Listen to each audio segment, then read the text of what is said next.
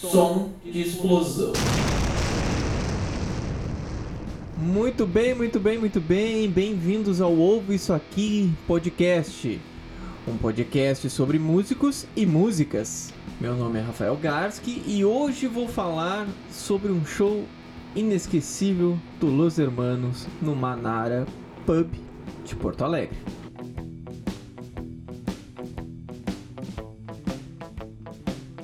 Bom, como sempre, vai ser um relato de experiências pessoais. Não sei qual é a data certa que esse show aconteceu, a não ser que ele foi no início dos anos 2000, e estava acompanhado do meu parceiro de guerra, Jordano Forasteiro.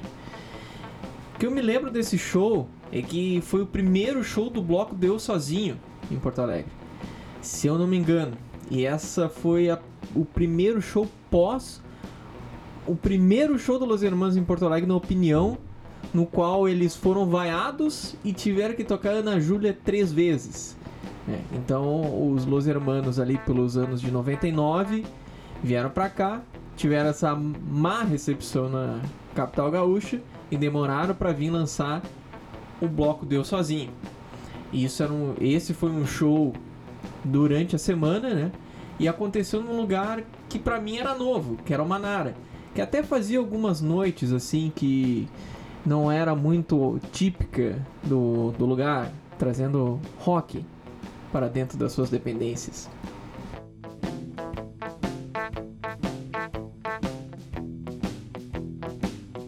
Algumas coisas ficaram muito marcadas na minha memória nesse show, né? A principal delas é o moche reverso. Nesse show, a casa estava bem cheia, estava lotada. E tinha um cara que estava trajado de punk, com spike, com cabelo espetado e jaqueta de couro. E no meio do show, assim, mais pro fim, porque qual é a principal característica desse show, assim?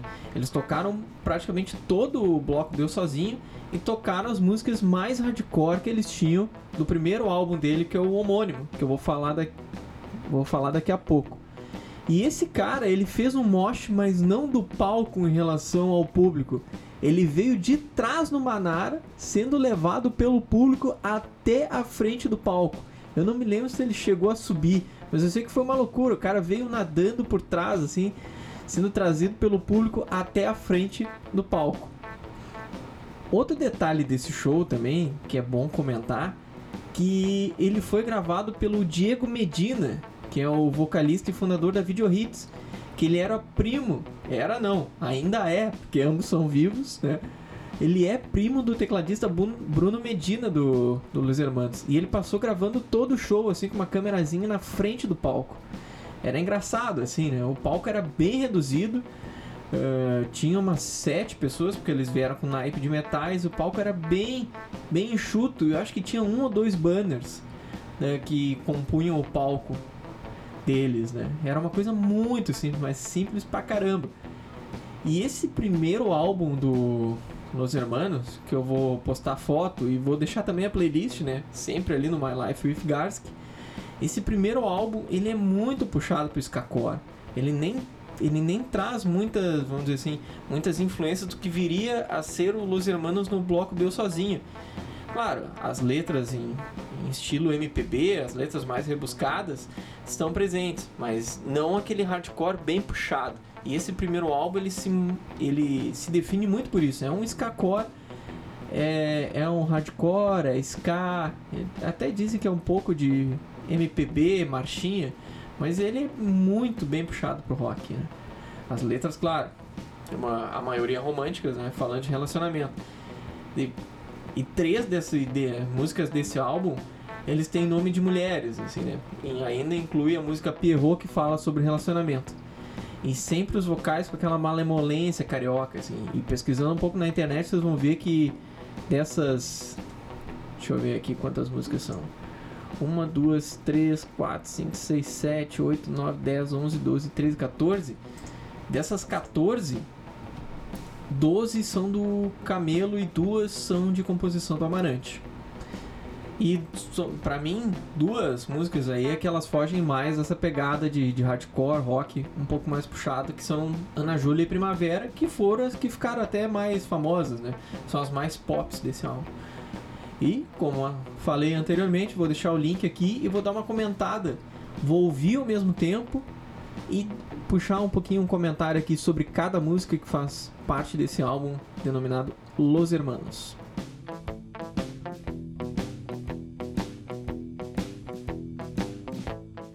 Bom, o álbum ele abre com a música Tenha Dó, que pra mim é um ska bem puxado no teclado, uma pegada bem hardcore no refrão. A segunda música é chamada Descoberta e tem a mesma vibe do, do Tenha Dó, tecladinho bem puxado, só que tem um refrão um pouco mais, vamos dizer assim, cadenciado, mais cavado. A terceira música é, claro, a Ana Júlia, que é um baita pop, né? É, talvez fosse o que o, os anos 2000 ali, o início precisava, né? Essa coisa mais romântica e, e mais rock, né? E é difícil, até hoje, pelo menos pra mim, é difícil ouvir essa música assim e conseguir tirar ela do play, né? É, tem que ouvir até o fim, né? E ela é muito pop, muito pop. Eu acho que fez o fez o fez a carreira do do Hermanos, é claro. Eles fizeram coisas muito mais elaboradas, tanto uh, melodicamente, né, na melodia, quanto em letras, mas essa música ela tem muita influência pro rock brasileiro, né?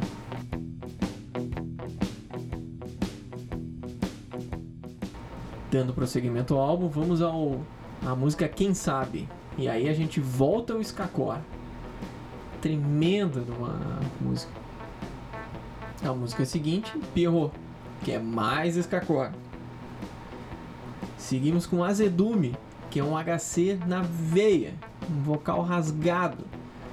Essa música até eles tocaram no show de Porto Alegre, assim, até um amigo meu que estava presente na, no show e acabou me dando carona no, pra casa no final dele, que foi o Diógenes, falou assim, ah, eles tocaram a Zedume. Eu nem conhecia a Zedume nessa época.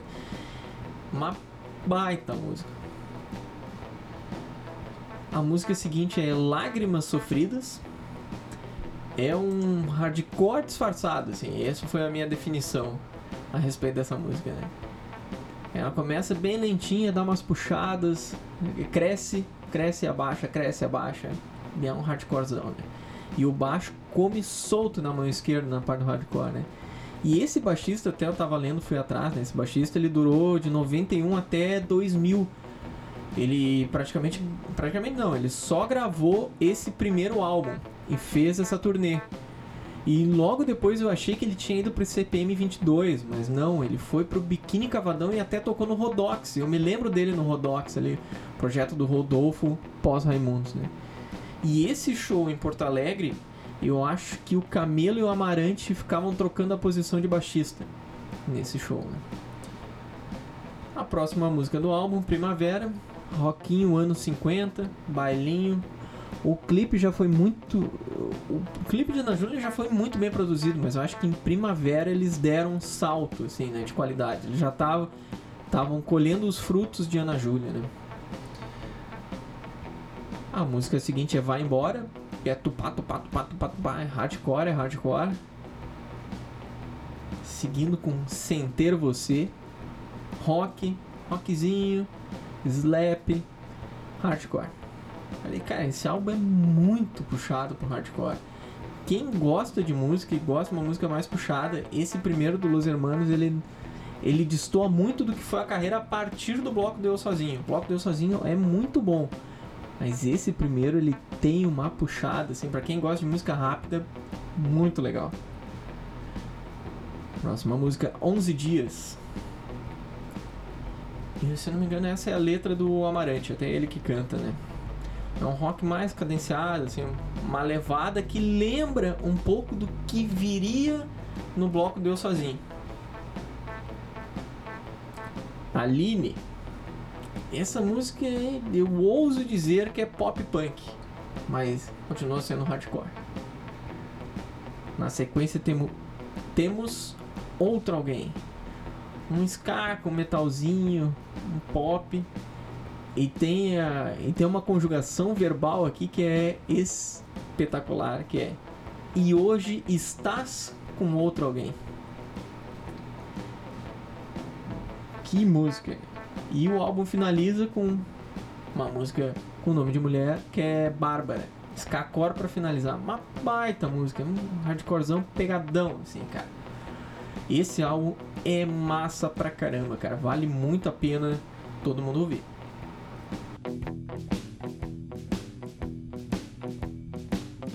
Bom, essa aí foi uma passada rápida pelo álbum homônimo do Los Hermanos, o álbum de estreia deles por uma grande gravadora, né?